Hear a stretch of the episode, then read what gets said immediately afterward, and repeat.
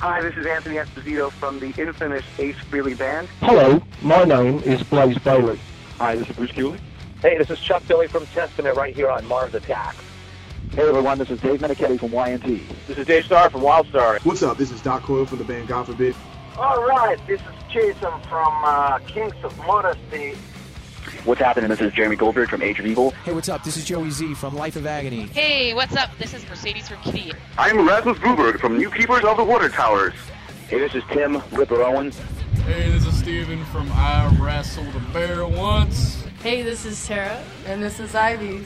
And we're half of Kittie. Hey, this is Wolf from Etheria. This is Bobby Blitz from Overkill. You stay tuned. Hi, this is Robert Flashman. Hey, everybody, this is Bobby Rock. Hey, this is Zach from Nonpoint. Hey, this is Frank from New Revolution. And you're listening to Mars Attacks. Hey, this is Robbie Crane from Ratt, and you're listening to Mars Attacks. Go get it. Hey, what's up? This is Joe from Misery. Hey, this is Jonathan Misery. Hey, this is Dan Lorenzo from Hades, Nonfiction, The Cursed, and my horrible solo music. You're listening to my boy Victor on Mars Attacks. G'day, this is Dave from Airbourne, and you're listening to Mars Attacks. Keep rocking. Hey, this is Ron Bumblefoot Thal of Guns N' Roses, and you're listening to Mars Attacks. Uh, hey, what's up? This is Liam from Cancer Bat, and you're listening to Mars Attacks.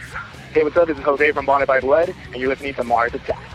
Okay, this is Patrick from Heaven Below. You're listening to Mars Attacks. Hey everybody, what's happening? This is John Bush, and you're cranking it up on Mars Attacks. How you doing? This is Frankie Banali from Quiet Riot, letting you know that Victor Rock on Mars Attacks Radio. Hey, this is Richard Patrick from Filter, and you're listening to Mars Attacks. Welcome, one and all, to another episode of Mars Attacks Podcast. I am your host, Victor. This is episode number 18 of the podcast. And what we have for you today is two very special interviews. One with Liam Cormier from Cancer Bats, and another one with Chuck Billy from Testament. Uh, the Chuck Billy interview was conducted last year, was up on markstriegelradio.com. Um, again, I've mentioned this a, a, bunch of other times, but for those of you that don't know, um, we felt that uh, we should keep Mars Attacks Radio music based and switch the podcast over to being just the interview segments. So here we are with this interview uh, with Chuck Billy. Uh, with the Liam interview, interview should have come out last month. Uh, I explained with my previous uh, episode that um, there are a bunch of different issues that have come up, um, namely unemployment um, and just other things. You know, I'd rather not get into it. If you want to listen to my spiel on that, just check out episode 17 with Richard Patrick from Filter. In any event, what we're going to do is get into a track from uh, the Cancer Bats and uh, segue into the interview I did with Liam. We'll come out with some more Cancer Bats music before jumping into the Chuck Billy segment.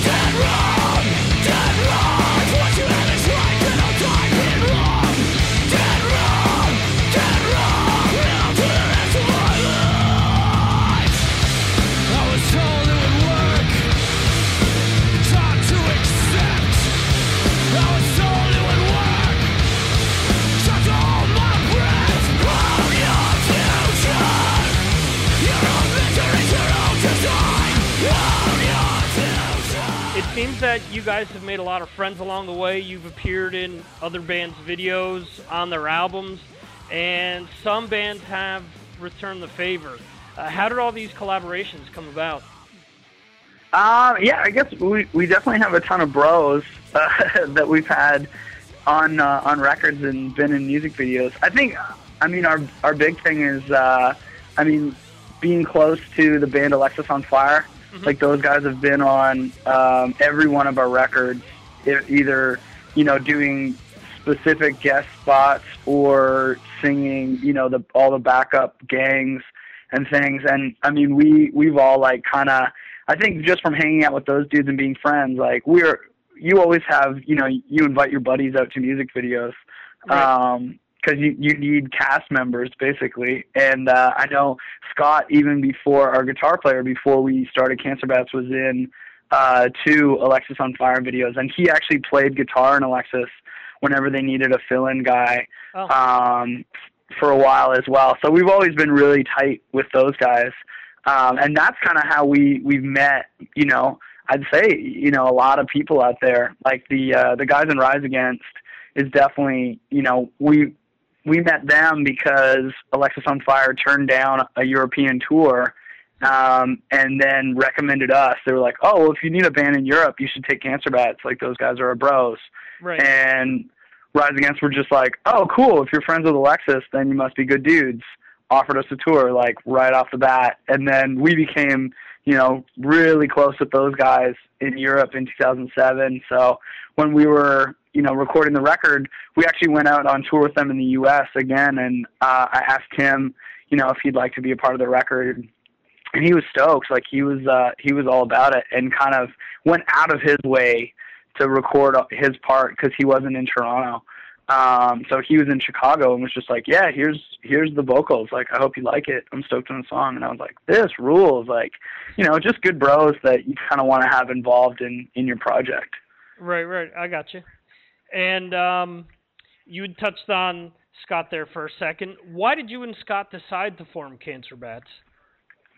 Uh, well, originally we started the band as kind of like a side project for Scott because he was in a he was in a metal band from Southern Ontario that uh, that were awesome, you know, and they were they were fairly you know full time and pretty serious band. So we started Cancer Bats as just like kind of something else as like a side project. Like he and I weren't even living in the same city. Um, he was living in Toronto and I was living in Montreal, which is about you know six hours drive right. from here.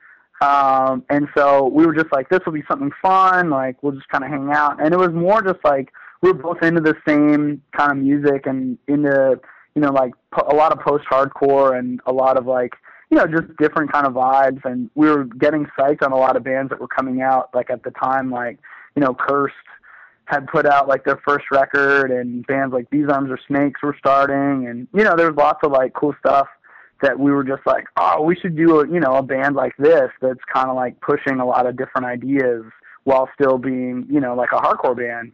Right. So he and I started just like kind of jamming together where I was playing drums and he was playing guitar. And uh, just even from the first practice, we were just like, oh, this is super fun.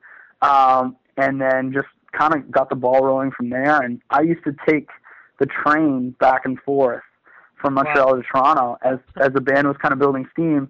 Um, but it worked out because Scott was a, a ticket agent at uh, Via Rail, which is like you know the railway in Canada. Right. So he would steal he would steal me tickets and make me like uh, these forged tickets so that I could so that I could travel back and forth. So we did that for like the first you know three or four months of the band, where I was just like going back and forth, back and forth, and then um, it finally came to a point where things were going so good for Cancer Bats, and his other band was kind of slowing down that I was just like, okay, well, let's start touring. Let's you know see how far we can go with right. this. And you know we put out a demo, and, and it kind of like from that was in 2005 when we recorded the demo, and then right away we had you know uh, a good friend of ours who, in Canada who wanted to put the record out and saw that we were touring.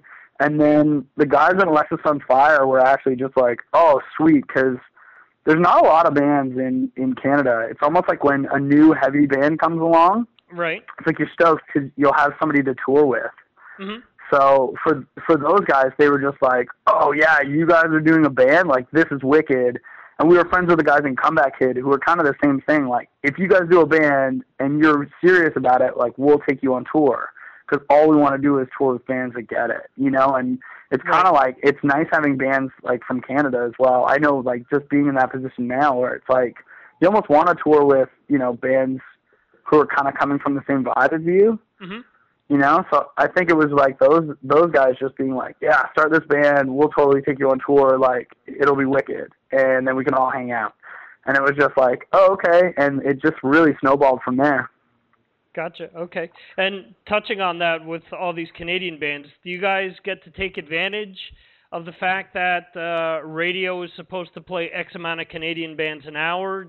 Have you guys been able to get airplay because of that, or do you feel that you've gotten airplay despite the fact in Canada, um, despite the fact that you're Canadian, just due to the strength of your material? Um, I mean, I I think it definitely it definitely helps when you know radio stations are. I mean, they're they're forced to find some Canadian bands to play, and like I said, like there's not you know a ton of of you know heavy bands. So in some cases, it's like especially with you know something like like our our like television wise mm-hmm. Like for MuchMusic like they have to play so many canadian videos. And they have like a special like metal station. So it's like they can't just play voivod all day. It's like they need to actually you know what i mean? It's like they they need right. canadian bands to fill that thirty percent. So for us it's been it's been awesome. Um and i mean kids are stoked on it too because it's just like you want to see those bands that are from you know like your your area like to know right. that a band from Toronto is like has a music video and gets played is cool because I think they could easily just play you know American videos all day long like there isn't any shortage of content right. in that case um but I mean we that's the thing like we don't get played on mainstream radio or anything like there's enough mainstream Canadian bands but we definitely will get like you know love from college stations and stuff like that which is awesome Right. Oh, so you mean they don't fit you guys in between, say, Nickelback and Celine Dion? Yeah, it's it's usually the the three pack that they put out there. They're like, here's some bad cock rock and some metal. there you go. Um, speaking of radio, um, online I see all these different labels attached to the band. I see hardcore, I see southern rock, I see slash. I'm I'm sorry, slash Jesus, uh, sludge metal. Uh, do you feel that specific labels fit the band? How would you personally classify the band if you were trying to sell yourself to someone new? Um, I mean, we we definitely don't make it easy on people. I'll admit, like the fact that we are so all over the place. I mean, I always say uh, say that we're a hardcore band, uh, but I think it also depends on like who you're talking to. Like if there's like you know some metalhead and he's asking like what our band sounds like, it's like I'll I'll tell him you know more like Entombed and you know Acid Bath and you know like bands like that that they'll obviously understand. But with other kids, it's like oh we sound like you know uh every time I die meets Converge. You know it's like right. depending on who you're talking to or you know, whenever we get stopped at the border, we always tell cops that we sound like Lynyrd Skynyrd and AC/DC. um, so I think it, it all depends on like who you're talking to. Or yeah, right. you always go with like the we sound like Pantera. Oh, awesome! right.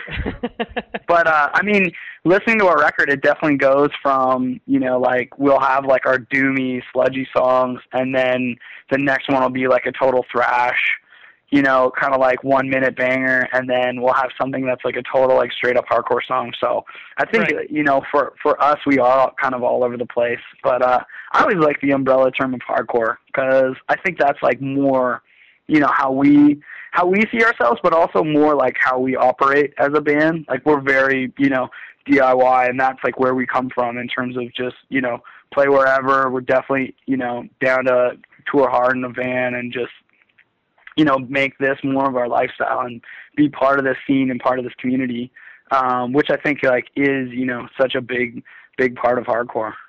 Gotcha. Okay, and that's also cool too. What you said, you know, being all over the place in the sense that I'm sure it keeps things interesting for you guys as well. Oh yeah, I mean, I I I don't think I could just play in a straight up, you know, hardcore band or a punk rock band or whatever. I think just because we are such fans of music and you know we're into so much different stuff. Like I love the fact that we can play, you know, so many different things within a set, and the fact that you know the kids that are that are coming out to shows are as appreciative of that as we are. You know that they're definitely stoked on you know heavy songs and thrash songs and whatever. Right, right, right. I got you. Um, you guys have released a full length album and an EP this year. Um, can you talk about the writing process uh, within the band? Um, is everything written as a team, or does one person more or less take the bulk of the songwriting on, and then everyone else just adds their flavor to the mix afterwards?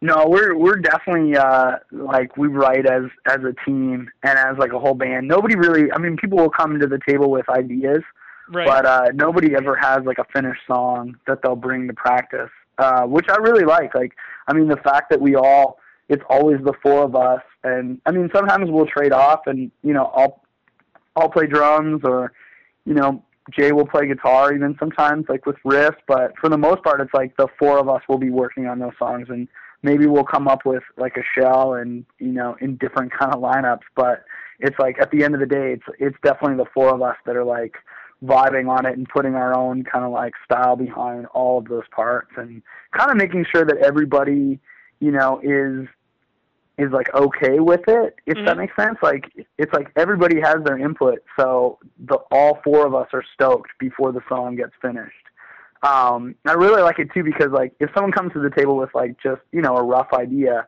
they're not as like you know attached to it or as likely to be bummed if everyone's like, nah, I don't really like that. You know, mm-hmm. if you come to the table with like a completely finished song and you spent a week on, and everyone goes, eh, that sucks.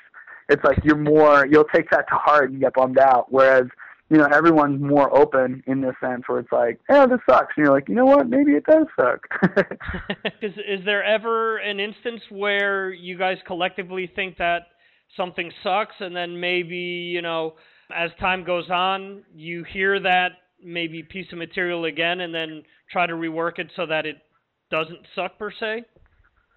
Yeah, there's there's definitely a lot like there's definitely lots of points where we'll come to you know you get stuck on a part and it's like it's not really working out or you know it's not nobody's kind of vibing on it. And it's like we all will collectively know that you know okay let's stop you know beating this dead horse. Like we'll just come back to this riff next week. Or in a few days or we'll pick it up. And I mean we definitely we we bought some gear so we're able to record like all of our ideas mm-hmm. and which makes it nice because then we can literally just be like, okay, well we recorded it, let's sit on it for a week or a month and just you know come back to it later. Because maybe it doesn't suck, maybe we're just all frustrated and right. you know and tired and whatever, and it's like sometimes we'll go back and there'll be songs that we haven't worked on in forever that it's just like, oh wait, this does rule. Like I still, you know, still into this riff. We just need to figure out how to to fit it into other stuff. So I I definitely really like the fact that I think now that it's our third album and we've all been working together for,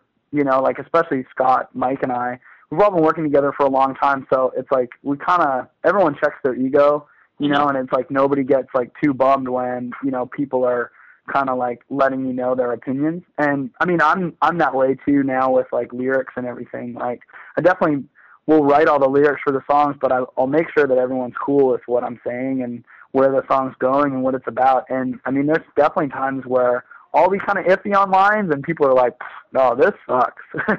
you need to come with something else." And I'm like, "Yeah, you know, like if that's your initial reaction." And I'm usually along the same lines too, like maybe this is corny, and they're like, "This is definitely corny. you can write something cooler." I'm like, "Okay."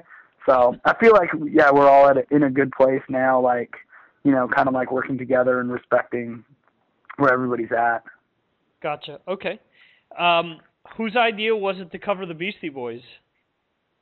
Uh, that was definitely my idea. Um, we, I mean, we've we've done a bunch of covers in the past, and we've always kind of run into the problem of doing covers that we think are really cool, and then realizing that like no one knows the songs that we've covered. Right. Even though it's like well, it'll be like such a good idea. We're like, oh, we'll cover Murder City Devils. Like everybody loves that band, but like no one knows the words, or you know what I mean? Like the song that Right. we cover seems to be the one that no one knows, or even when people call out for it, it's like, oh yeah, nobody actually knows this song. So we kind of wanted, after doing like the Faint and Murder City Devils and Tegan and Sara, which were really fun, and I think people were stoked on, but it's like kind of wanted to do a cover that everyone would know Right. and that is kind of more just like fun, like party vibe. Mhm. Um, and so we kind of we came up with, or I came up with that idea, and everyone was super stoked because it's like everybody knows the Beastie Boys, and everyone knows how rad that song is. So Right.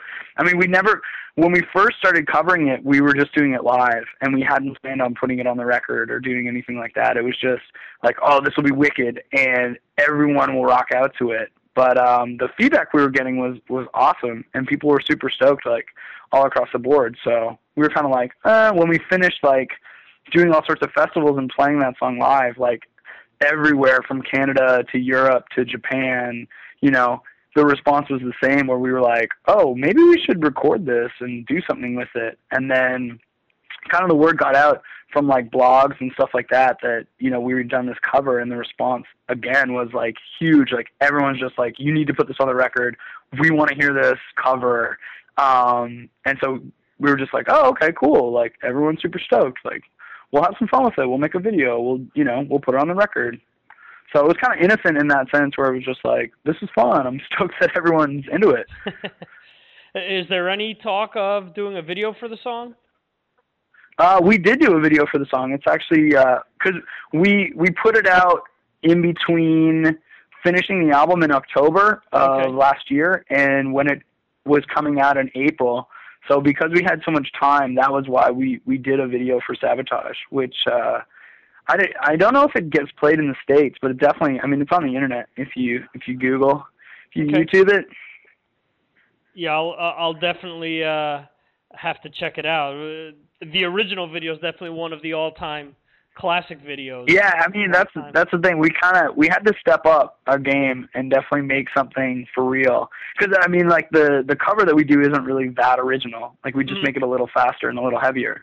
But Right. uh, so we we didn't want to just like rip off their video Mhm. and like dress up like cops. So uh, we kind of came up with like a bit of an original idea for it, um, where like we're actually trying to find the Beastie Boys, and we're like referencing like all of their uh, all of their music videos and kind of like all of their looks like over the years, like how. You know, in Hey Ladies, they look like pimps, and Right. you know how like they definitely had their b-boy phase, and you know different stuff like that. So it's like we're running all over the city, and we keep like seeing these lookalikes and you know tackling them or catching them and then realizing that it's not the actual Beastie Boys. So it's it was kind of fun. It was really fun making the video. Cool. And have you heard anything back from their camp regarding the cover? Um, not from any of the Beastie Boys specifically. We've definitely heard from like like their manager apparently thinks that it's awesome. Um, but beyond that, and we've heard from like friends of friends, like, oh yeah, they heard like those guys heard that you did a video, but then it's never like, well, what do they think? but uh, I don't know. I feel like maybe one day we'll bump into them at like a festival or something. Cool. Maybe you'll uh, have the real life encounter that you guys were looking for in the video there. You'll actually get to Yeah, yeah. the real Beastie Boys. I'd like to think at the end of the day that they're stoked, um, just because like that was such like an influential band for me. Like they're probably one of my favorite bands of all time. So Right. it's like I just hate to think that they hate it. That's cool. Well, keep thinking positive, right? yeah, exactly. Cool, cool. So, um, as far as the record the recording process for the entire album, Bears, Mayors, uh, Scraps, and Bones, what was that like? Um, I mean, the the biggest thing that we were doing with this record was kind of trying to capture how heavy of a band we are live. Okay. Um, it's definitely been. I think it's a problem of any you know really heavy band is that it's tough to to get that live sound on your record. Um, and it's always like kind of a struggle to be, you know, you want to be as dirty and as gnarly as you can, but at the same time you want to be, you know, clear so people can make out, you know, they don't just have this album pure sludge. Um, and one of the things, I mean, the the guy that we recorded with, Eric Ratz, um, was like, if you guys want to be this heavy and you want to sound like you do live, like we essentially need to record a live record, which for us was like, oh, okay, cool. But he was like, that means we have to be like so much more prepared when we go into the studio and mm-hmm. so much more on our game than we've ever been. Because um, essentially, we, you know, a lot of bands, and you know, especially for us, it's like you don't have a ton of time.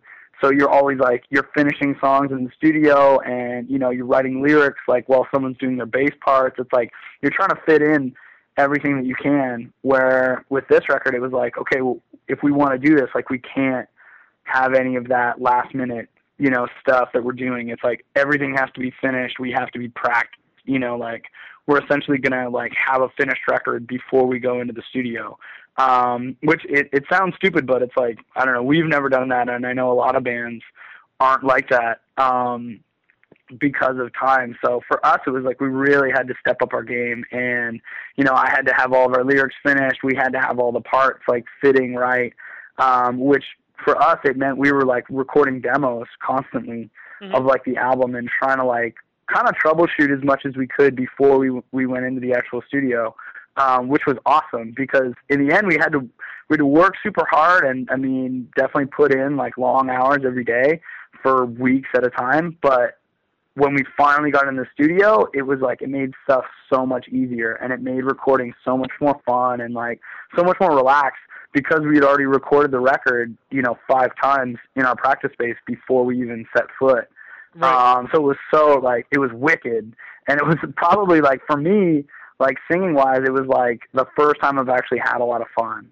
like recording, because it was like I didn't have to worry about stuff. Like everyone had already approved all the lyrics, like everything was cool. So it was all about just like performance and you know nailing those songs and like everyone just vibing and hanging out and being way more stoked. And it was like there was no surprises because we already knew exactly what the record was going to sound like. So it was super cool. It's funny though, like because it sounds so backwards to think right. like that, but it's. I think like anyone listening would be surprised to know how unpolished most records are before they go into the studio, and how mm-hmm. like most bands aren't near being finished.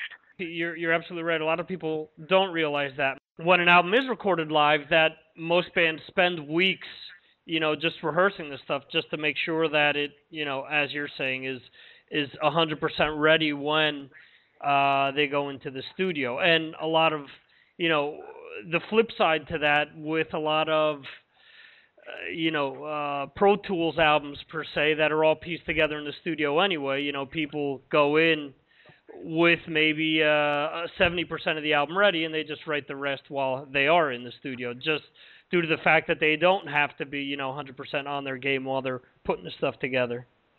Oh yeah, yeah. Well, and and I mean that's the thing too is that I mean we were referencing a lot of like older records, like you know like Black Sabbath and Led Zeppelin and you know stuff like that, where those guys would just record full takes, like because they couldn't you know cut tape and do all this stuff and a lot of the tricks that you use in Pro Tools to just be like, oh, we'll punch that part. Like you can't hit that note, that's fine. We'll just like try it a million times until you do. Where it was like, you know, uh, like Eric, like Ratz, the producer, was just like, oh, okay, well, if we're gonna do this, then yeah, we can't make like all these mistakes, and you can't fix all this stuff, and you can't get the computer to basically record the record for you. Like this has to be, you know, as close to you guys as possible. Um, which is like it's it definitely yeah, it, it's funny to think about how computers have taken us almost the opposite way with like recording, where it's you know you can come in as unprepared as possible, and then you just basically pay someone to to make it tighter for you. Mhm. Yeah, and it's funny how within probably the last year or two, you're hearing about so many bands going back and doing what you guys did, though, where they want more of a live feel, where they don't want to have you know all those noticeable edits in their songs and things like that. And a lot of it, I think, has to do with the fact that since a lot of it is being pieced together in the studio, a lot of bands also have a hard time pulling this stuff off live as well. Where if yeah. you're going in playing this stuff, you know, right off the bat, you know that you can sit there and play that entire album live if need be. Yeah, well, I think that's the thing too is that there's a lot of kids that are calling bullshit on these bands that you know they come out of like a really clean and polished album and it's like, wait, you don't sing like that, like Yeah. you can't actually play guitar like that, or you know with drums and especially like with metal bands, it's like all these drums are getting programmed and then you listen to these bands and unless they have you know like a really expensive you know, Pro Tools rig or triggers that they're playing with, it's just like, wait, you're not as good of a drummer as I thought. Or, you know, like, I think it's cool that a lot of that stuff is coming back because we got to this, you know, peak of like, you know, digital recording where it was like everyone's bands were perfect. hmm And then kids were like almost, you know, demanding like the opposite. Like, no, that's not what a real band sounds like, and that's not what, you know, you're actually playing. It's like I want something closer to what you know I get to see live, and you know that that same kind of like energy and brutality, especially in you know metal and and hardcore, is what was missing in a lot of cases. Right, right, right. Yeah, I saw a band last year who will r- remain nameless. Uh, walked, walked away during their first song at a show, a- and this band has gotten a lot of promos via uh, Guitar Hero and MTV and things like that. Um, saw their first song in their set, and they were wrapping the song up, and I noticed that uh, what they were playing didn't exactly match up with the sound that was coming out of the uh, y- you know the the sound system at the festival. So we immediately walked away. but it was Yeah, well, that's a, that's the thing. We're definitely hearing like you know horror stories of almost like lip syncing, and you know, Yeah. like you hear stories about like bigger bands where you know maybe it's not them playing that that solo. You know, it's it's like it's tough to say like who's who, but then when you see those bands that are actually like shredding and killing it, it's like oh okay, Right. yeah, that there's no way that guy is not playing that guitar part. right. Yeah, I'll, I'll I'll edit this out, but the group was Oh, I was gonna say I've heard I've heard a few rumors about like uh, a bunch of bands like that. Those Guitar Hero kind of bands. Yeah, they they were wrapping up their last the last song in their set, and they did something where everyone except for the drummer lined up at the front of the stage, and they all played one another's instruments. Okay, and the very last note that was played, none of them like hit the note at the same time, but what was coming through the loudspeakers all sounded, you know, cohesive and at the same time. I'm like, that's just pathetic. Let's let's go grab a beer because just r- r- really soured the moment. Yeah, that's the thing is like when you do see something like that, or it, and when it's a band that you're stoked on, it's just like it's such a bum out. Yeah. Because like I know, and I mean even for a lot of kids, it's like they'll I think like vocally, it's like they'll hear a band and it's like, oh man, this guy's got like the heaviest voice, or like it's you know he, his singing voice is so clear, Yeah. And then you go and watch them and you're like, this is terrible. Yeah. Yeah. You know, like you're you're not hitting any of these notes. Yeah, singer's usually the first thing you can tell, you know. Um, and like you said, you know, unfortunately, with computers coming into play so much nowadays in the entire recording process, you know, you would think that some of these bands would at least try to do something, you know, take take a Mac Pro with them, you know, on the road or something to at least add the same effects or or something like that. But you know, again, Yeah. you, sh- you show up to a festival and you know, I understand if someone's voice, you know, is is worn out because you know they've been touring and you know there's just wear and tear that goes along with your voice. It's obvious, but there are other things where, you know, as you're saying in the studio, they're hitting you know uh, five octaves higher than what they normally hit, you know, on stage.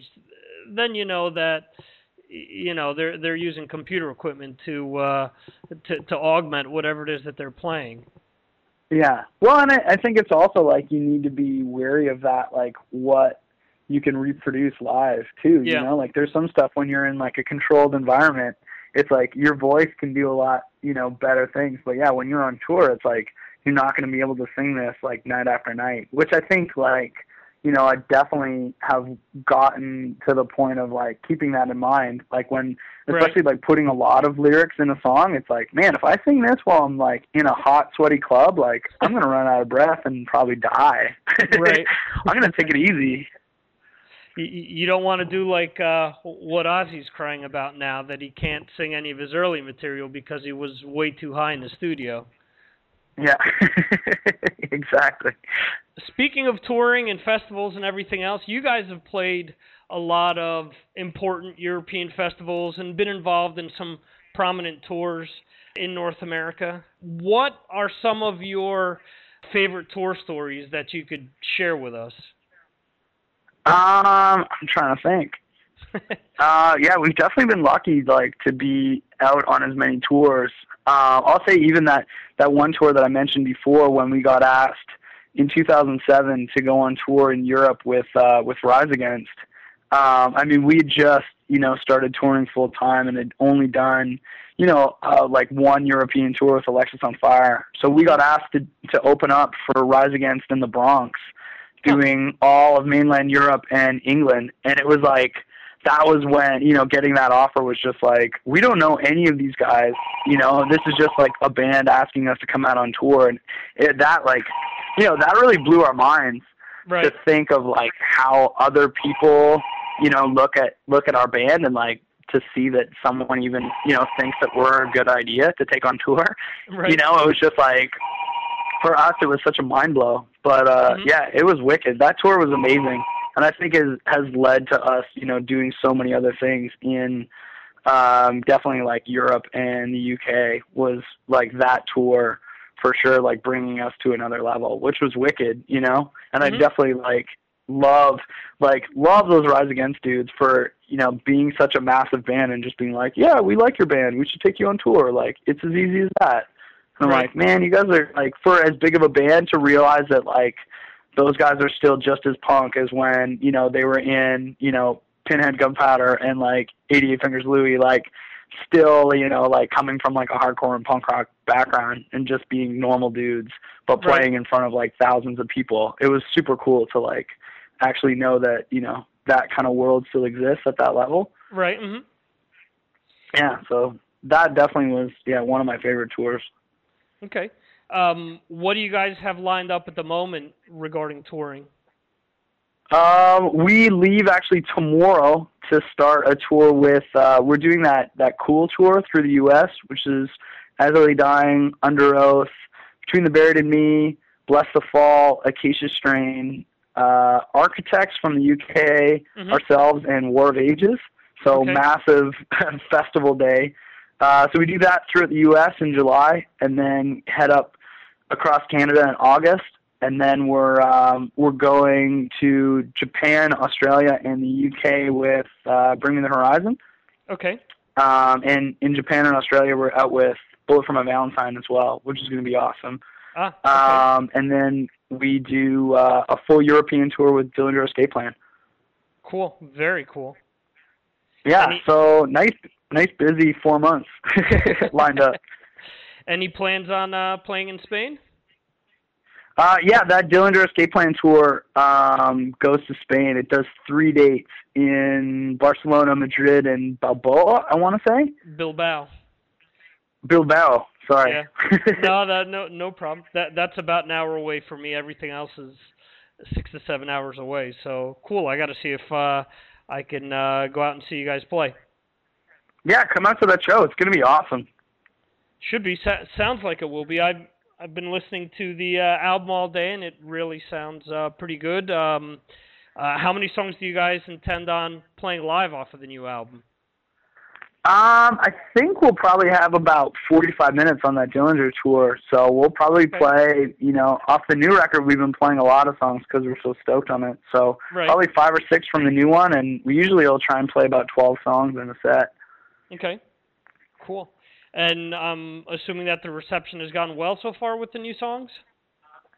Yeah, new record's been going over great. Uh, we were stoked that you know fans of both like Birthing the Giant and Hail Destroyer are really stoked on the new album, and it seems like there's a lot of other people that are you know kind of finding out about the band now that we're on you know Roadrunner in Europe.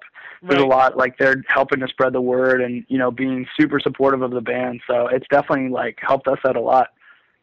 Very cool. Yeah, they're actually uh, who helped me line things up uh, to interview you guys. So Oh, okay. Yeah, Richard at Roadrunner Spain is he's the best, and it's cool that Roadrunner kind of works like that. Like they're all, you know, as far as countries go and areas, it's almost like they're all like small independent labels, like working together for the same Right. cause, and less Mhm. like one main guy, you know, thousands of miles away who doesn't really, you know, isn't really locked into the scene. So it's cool to to have you know every territory kind of taken care of like that. It's wicked. Right, right, A- absolutely. Who was the first band or person that you listened to that really fueled the fire and got you started in the direction of wanting to start a band up and do this for a living?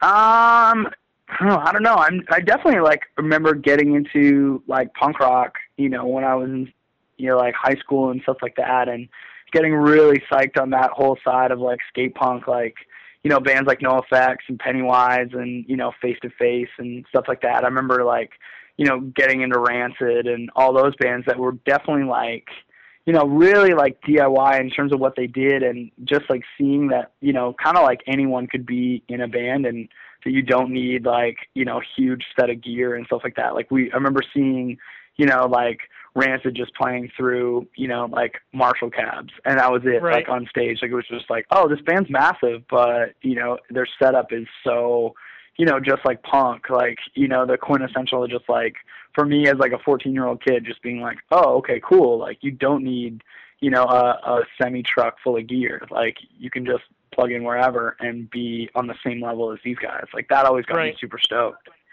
Cool. Yeah, I was lucky enough to see Rancid, uh, and I'm going to date myself now. Um, I got to see them back in '96 on the Lollapalooza tour, and um, at that time they actually took like a full like um, I don't want to say orchestra, but it was like a full ska band that they took with them. So it was them four plus some dudes on saxes, trombones, trumpets, and, and the whole nine yards. So that's actually when they Oh, did that rules. yeah, they did the remix for um uh I Wanna Riot actually. There's actually two versions. There's just a version with them alone and then there's another version with this band and on the album that I have it on it's listed as Rancid with the Stubborn All Stars if I'm not mistaken. Hmm. So I'll definitely have to check that out. so it was it was cool actually because that that Lollapalooza tour there was controversy because Metallica actually headlined, but it was actually the Ramones' last tour, Soundgarden's last tour at that point in time, and uh, it was actually Screaming Trees who had uh, Josh Homme, who's now obviously in que- Queens of the Stone Age and all the other offshoot bands. Uh, Yeah. they were part of that package as well, so it was uh, rather interesting. Hmm. Good, good gig. I uh, I definitely didn't get to see Lollapalooza in 1996. I was uh, I got to see Rancid though when they toured with Rocket from the Crypt. Okay. And I think that was either 95 or 96. Oh, okay. But uh, that was awesome. That was my first time seeing Rancid. To date, to date myself, I was 15. yeah, that um, the drummer from Rocket from the Crypt ended up being their drummer anyway. Or am I confusing bands here? Was, was that Rancid or was that Offspring? oh, I think that was Offspring. He played drums for for a minute. Yeah. Okay. Um, and now I want to say he plays in the drummer for Rocket plays in Angels and Airwaves, Yeah, that sounds about right. Okay. which is uh, I mean whatever. Sometimes you gotta sometimes you gotta pay the rent. There you go. Uh, hey, what's up? This is Liam from Cancer Bats, and you're listening to Mars Attacks.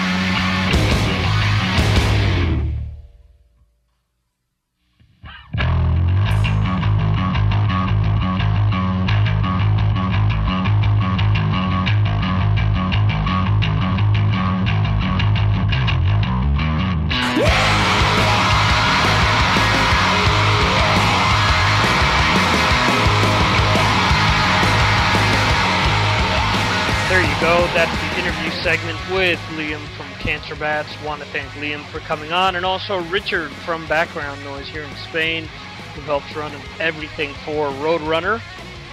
He helped make uh, everything happen. Um, up next, we have Chuck Billy from Testament. Really, no need for any introduction. A thrash legend, a frontman that is legendary as well. Uh, was lucky enough to see Priest on the, or I'm sorry, was lucky enough to see Testament open up the Priest Feast last year here in Spain. The bill was Judas Priest, Megadeth, and Testament. And uh, Testament have also put out one of the best albums, as far as I'm concerned, uh, that came out in the first decade of this, the um, 22nd century.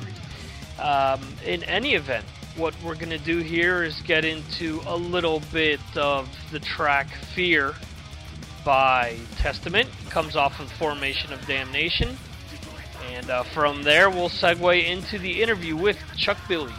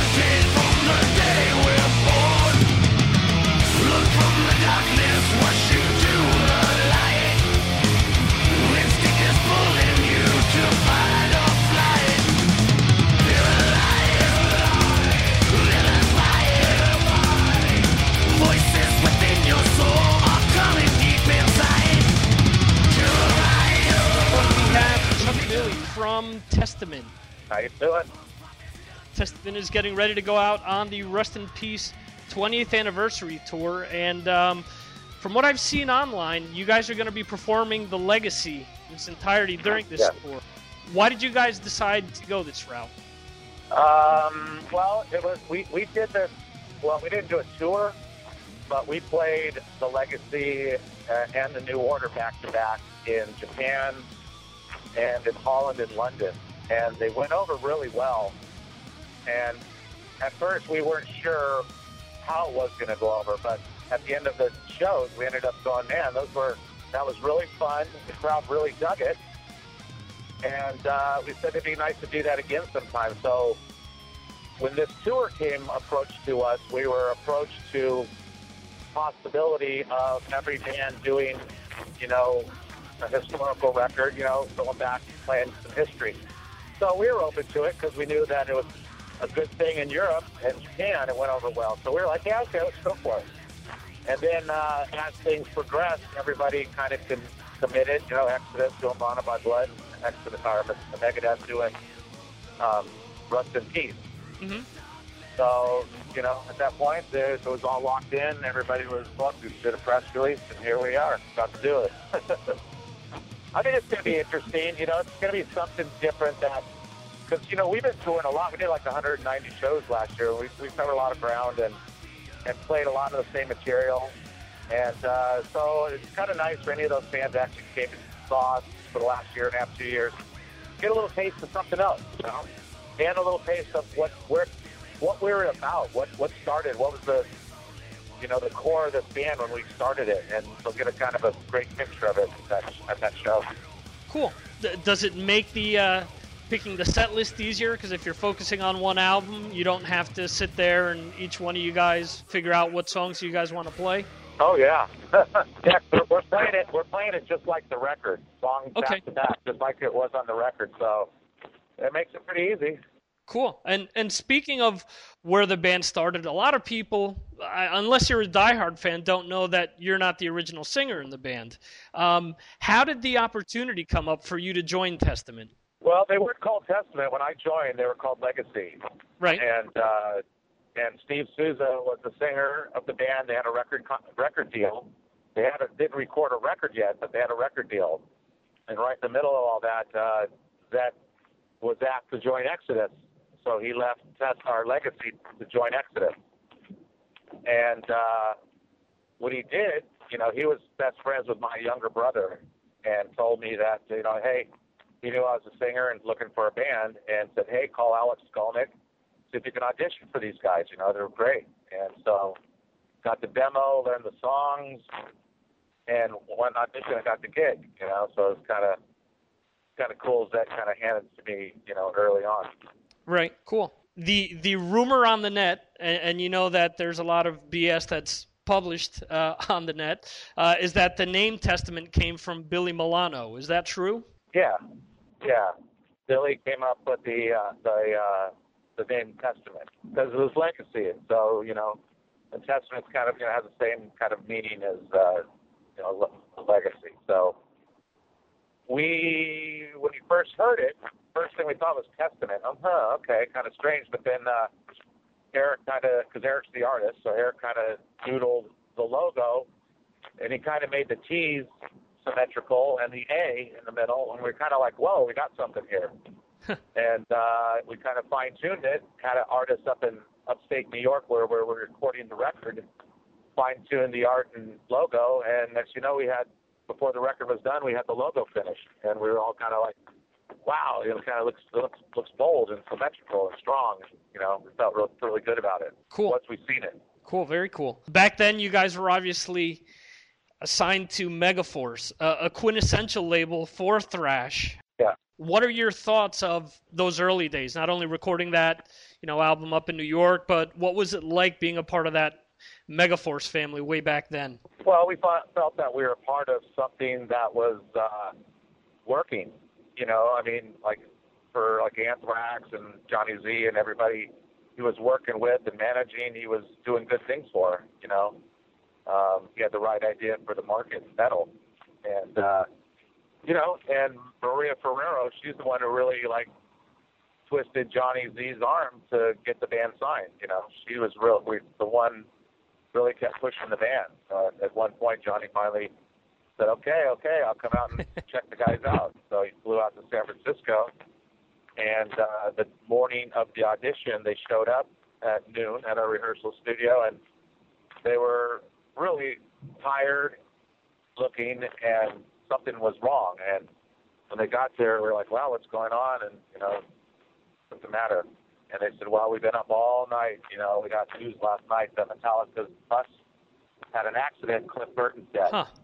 And of course, we were, you know, from the Bay Area, and Cliff was our local hero. You know, and we're, it was like a shocker. You know, we just were told Cliff's dead, and now we got to perform for this guy here to get signed. You know, so it's one of the most somber auditions you know you've probably ever seen in your life. Right. And after the audition, we finished, and it was just yeah, like no excitement. It was just quiet, and he's like, "Okay, we got a deal." And then that was about it. And we we're going back to our hotel. We'll talk to you boys soon. And that was about it, you know. Wow. And so it was a it was kind of a you know unusual event of what, where where we started from and who started us, you know. Right. But it definitely has to be, uh, as you're saying, one of the most sombering uh, experiences. You know, at, the one side of things, you want to celebrate, you know, because you got the deal, but obviously, you know, a good buddy of yours has just finished dying. Someone who's you know such a big figure for all you guys as well. You know, Right. and you have to take all that in at the same time. Yeah, it was it was a long day, and, and it was it was it was uh, I don't know. It's good. It was the most memorable thing for me because it was a day that I would never forget uh, forever. Because you know, Right. the situation was just strange for us. Gotcha. Okay. After a bunch of monumental thrash albums that you guys put out through Megaforce, the Ritual came out, and you guys went in a slightly different direction. And after the Ritual was out there on the market, the tour was done, and everything. Alex and Louie uh, went their own ways. Um, when everyone got back together again, I'm assuming that there were things that needed to be ironed out from that period to make sure that something like the formation. No, there- no, no, no, no. There was nothing. When, when we split up at the at the ritual part, I mean, it was something that had to happen. We were growing apart musically, and you know, I mean, understandably, Alex was, you know, 14, 15 years old coming into this band, and all he knew was his childhood growing up was being on tour with us. Okay. You know, so at the age of at the age of 23, he wanted more. He wanted to expand himself, and and and so he made that made that bold move. And and at the time, metal wasn't the most popular thing, and it was kind of on a downswing. So uh, you know, he's a smart guy, and and, and went where his heart was, and and pursued his dream, and that's what he did. And and no regrets for anybody, and it wasn't ever on bad terms. We didn't ever let nobody left on bad terms. We were all still friends throughout the years. I went and visited Louie and Alex in New York for New Year's, and you know we all still communicated, just didn't play together. Okay. And uh, never really pushed the issue about playing together ever again. We just wanted to kind of just be friends, keep it at that level. Okay. And uh, when I got when I got sick is when um, was the first time everybody was kind of called to like, hey, let's come together for this event and perform. And that was kind of the first step on breaking the ice of getting everybody on the same stage together. Right. And uh, that night, I got up and performed with the guys as well. Louis was there, you know, Mhm. and uh, it was the first time we were all on stage in like 14 years. Okay. It was kind of a good, good, exciting feeling, you know, and it was a great day. And that very next day after that show, we were actually recording a record called First Strike Still Deadly, Right. which was re-record, re-recordings of our first couple of records, a lot of the, our favorite songs Mm-hmm. and Al- we asked Alex to perform on that. So uh, that was kind of Alex's first step back into performing with us on a record. And we really just took it slow, never pushed the envelope with them. We just wanted to kind of just take one day at a time, no pl- make no plans. And uh, after that, uh, I started going back to getting the, the band back together that did the Gathering recording, Steve DiGiorgio and everybody Right. to go on tour. So, so I was calling Europe to try to get us on the Dynamo Festival. And my friend Andre, who runs Dynamo Festival, said, "Hey, I just confirmed Anthrax. You know, the original Anthrax. It'd be great if the original Testament could come over and play that show. It'd be great." And I said, "Yeah, that'd be great. Let me let me ask." So within a week, I asked everybody, and everybody committed to the show. So that was the first and only show that was supposed to happen, and that show turned into I think five shows Right. and then that show turned into ten shows, and then it turned into a tour, and then and then so we kind of never really spoke about where we're going with it. We kind of just kind of took it day at a time and said, yeah, we're having fun, you know, it's not it's good, it's good times. We just mm-hmm. kept it real simple, and then it came finally a time where we said, okay, we're at that point now. What do you guys think about doing a record together? And that's when everybody said, sounds great, let's do it. So here we are, you know, and everybody's happy where they're at in their situations. They got their side projects, things they do all year. Right. We kind of have our time to write, go out and play live. So in our camp, everything's kind of together in our friendship, and you know, and playing together is all kind of like took the first full circle again. So has the music business in a sense, it seems. So Right. it's kind of kind of cool that we found each other, found back the music scene, found itself again, and and we're back in there being a part of it, doing our part of it as well, and good good times right now for us. Cool. V- very cool. S speaking of um, the first Strike album, uh, a lot of people have actually, well, a lot of people, there are two names that come to mind um, Eddie Trunk and Michael Amott that have actually mentioned that they feel that that album is the foundation for everyone else that wants to uh, remake their material, to use that as a strategy Oh, yeah. to follow. Yeah, when I listen, I mean, I listen to my old records, and I know what I want to hear, and I don't hear it. When I listen to that record, it's what we want to hear, you know, and it's Right. modern sounding. You know, it doesn't sound like, you know, I mean, if you, if you, if I told you how much we spent on those old records, you'd blow you away because they sound so shitty, you know, compared to like today's production. You know, that we do for, you know, a tenth, a fraction of the cost, you know, just because technology's so far advanced compared to what it is, uh, you know. Gotcha. Okay. As far as the benefit show that you mentioned, what was it like on your end, seeing that so many groups were coming together to try to help you out uh, while you were sick? Uh, it was overwhelming, you know, and again, it made me really. It really does make me feel a part of the Bay Area, just for the plain fact that that one event got Exodus, Death Angel, Now Forbidden, you know, all these bands back together to do records that are out there doing great, doing great records, right? And even putting Testament original back guys back together. Uh, so it really did make you know, a statement and a movement, and everybody kind of do it again back in the Bay, you know. And you know, here we all are out hitting the road, doing, you know, enjoying it. Cool. How did cancer change the way that uh, you looked at music and how things evolved around that? Um, uh, well, look at it totally different. I mean, just you know, I mean, look at it, anything different, not just the music, but just living. I mean, you know, definitely don't take music. Try not to be as serious about it as possible, and just uh, like I said, I we're in such a good place with us because we got the original guys. We're getting along great. We're having a good time. I'm enjoying being out there.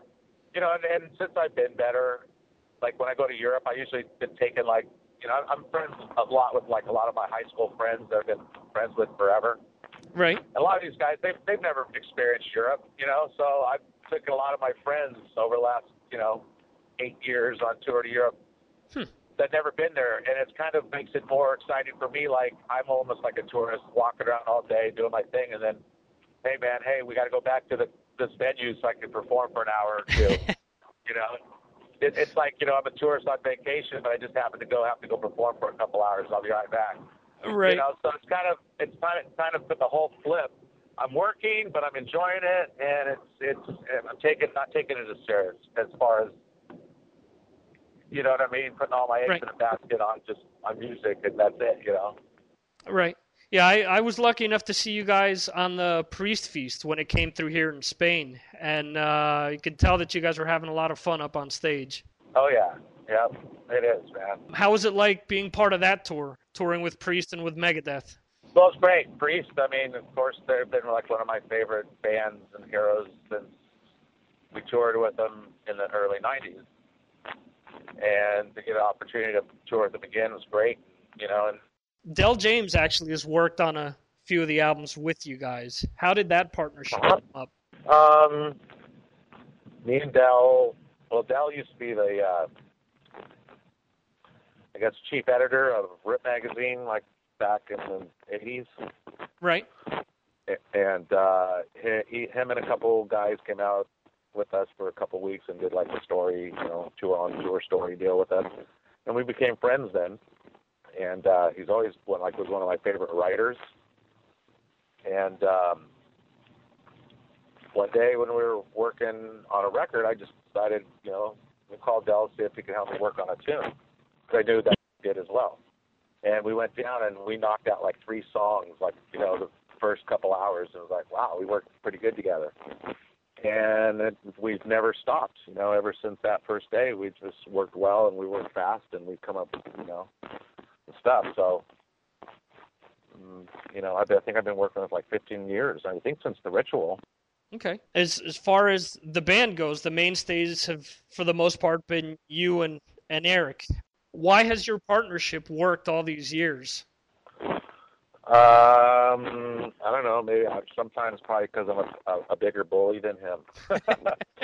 sometimes, but you know, I don't know. We we, uh, you know, we've been together so long. It's like a brotherhood. I mean, we fight, we disagree, you know, and everything. But at, at the end of the day, it's all for the better. We all have the same idea and the same goal. Right. You know, so uh, it works. And as far as the writing goes and working together in that sense, man, it's gotten a lot easier working together. I mean, we kind of know how each other works and what work, what we kind of. He knows what I want or what I will sing to or not sing to, or you know, and vice versa. You know, what he needs to do. So we just kind of know each other. So we don't. It, there's not a lot of missing the target when we write. We kind of know right right when we're starting not to waste each other's time, kind of. Gotcha. Okay. So I, I think in that sense, it's kind of like your brothers. You know, you've been together for so long, you kind of just know each other's tendencies. You know. Right. You know, you know how he puts toothpaste, you know, on his toothbrush. You know, you, you know, you know, you know all the little things about him. Yeah, I gotcha. Okay. Um, within the years that you guys didn't have the classic lineup together, you guys had a lot of musicians that were you know, big time musicians in their own right. Some of them became big musicians after playing with Testament. Some, like Dave Lombardo, came in with, you know, obviously with a big name already.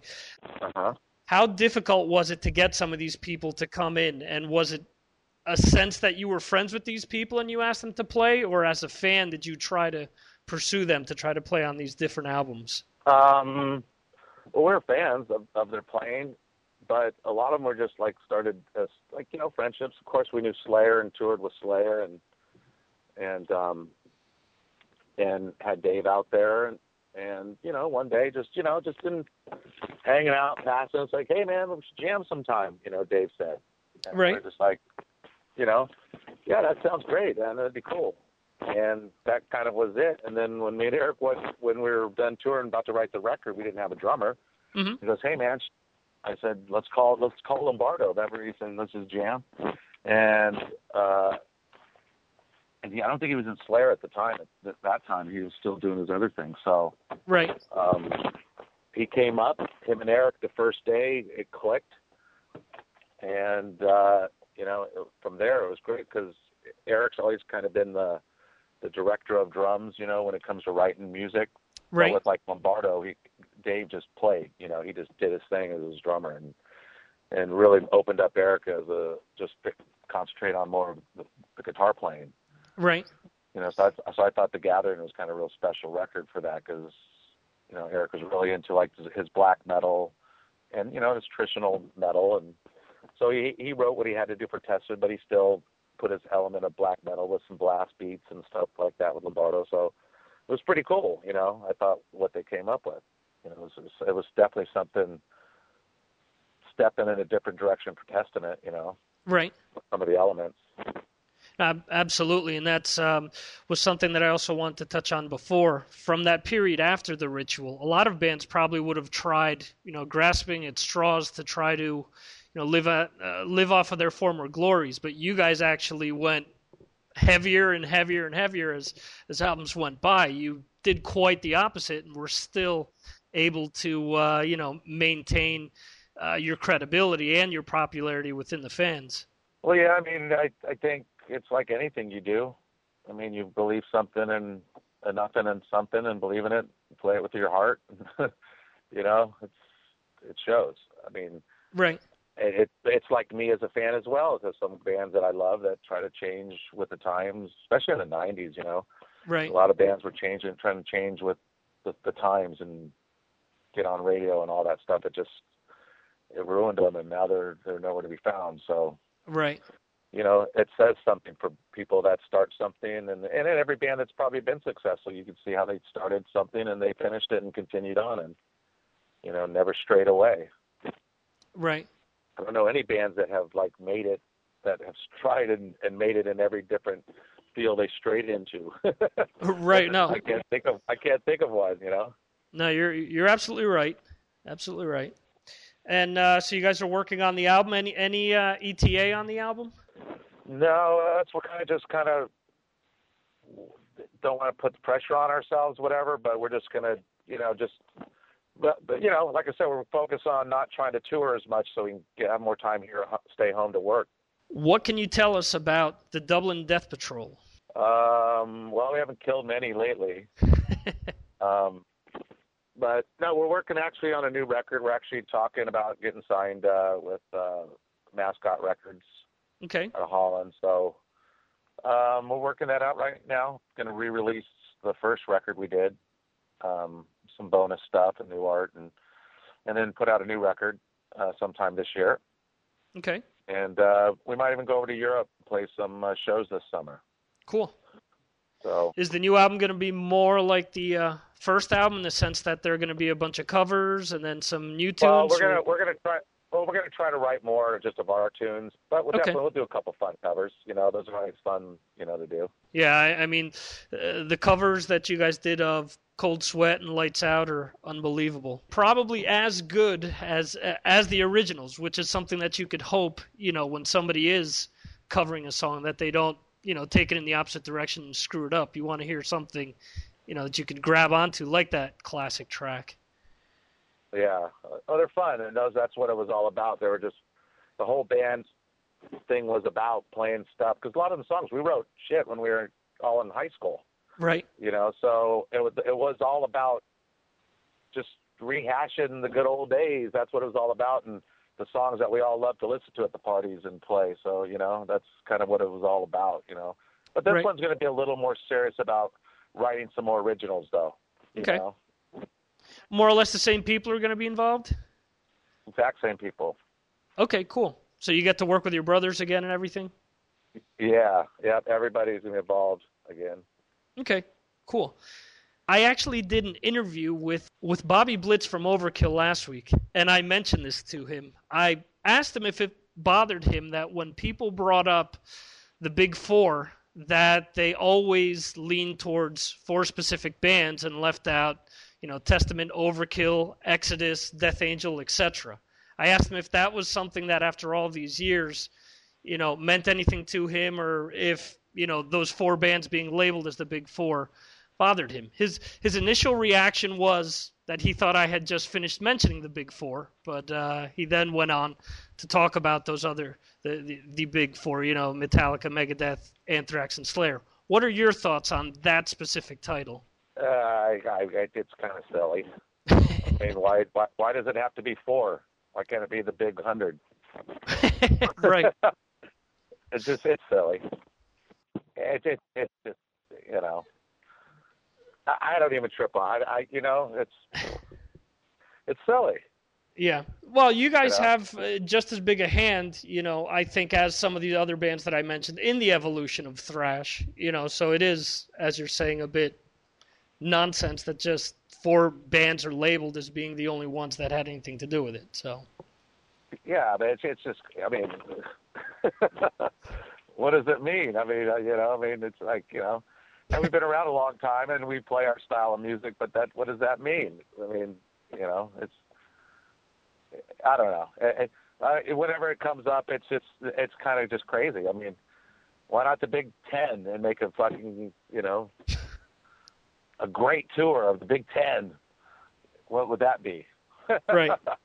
you know, I don't know. It's just you know, whatever. I got, I gotcha. I, I understand exactly where you're coming from. So, I mean, I, I think if you listen to a lot of the newer groups, uh, you know, the, the the automatic thing is to say, oh, you know, it sounds like Metallica, for example. But you know, I hear just as many people that try to sing that try to sound like you, as much as they may sound like James. So, you know, that just sort sort of, I guess, Right. just go, goes back to uh, the good old marketing folk trying to. Uh, you know, put put a nice bow on things and knowing how to sell it. So Yeah, I mean it, it's dumb. So it's like, okay, so all promoters, man, you're not getting the top four, so you're starting at five. What is that? That just reduces your value. Right. You know, you got five on. You know, whatever. It's just.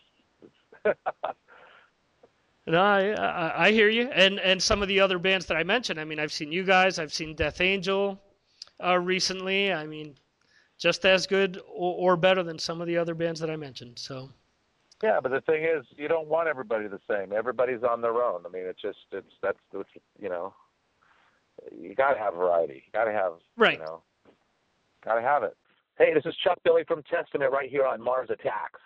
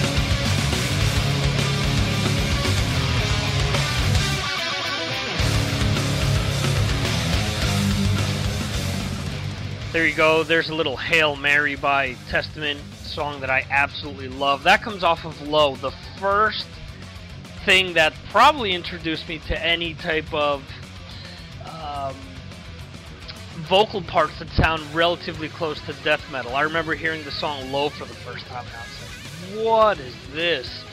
You know, uh, it was very interesting. Album that I absolutely love. You know, that's sort of why I hate the whole you know, uh, metal in the 90s sucked. No, it didn't. there was a lot of great metal that came out during that decade. So go back, check out Testament's Low, among other things that are out there that absolutely kick ass that came out that decade. Uh, I want to thank Chuck Billy for coming on the show. Also, want to thank John Friedman, who used to work over at Adrenaline PR, who helped set that entire interview up. And I uh, want to also thank the people over at Adrenaline who have continued to help me out uh, with different interviews.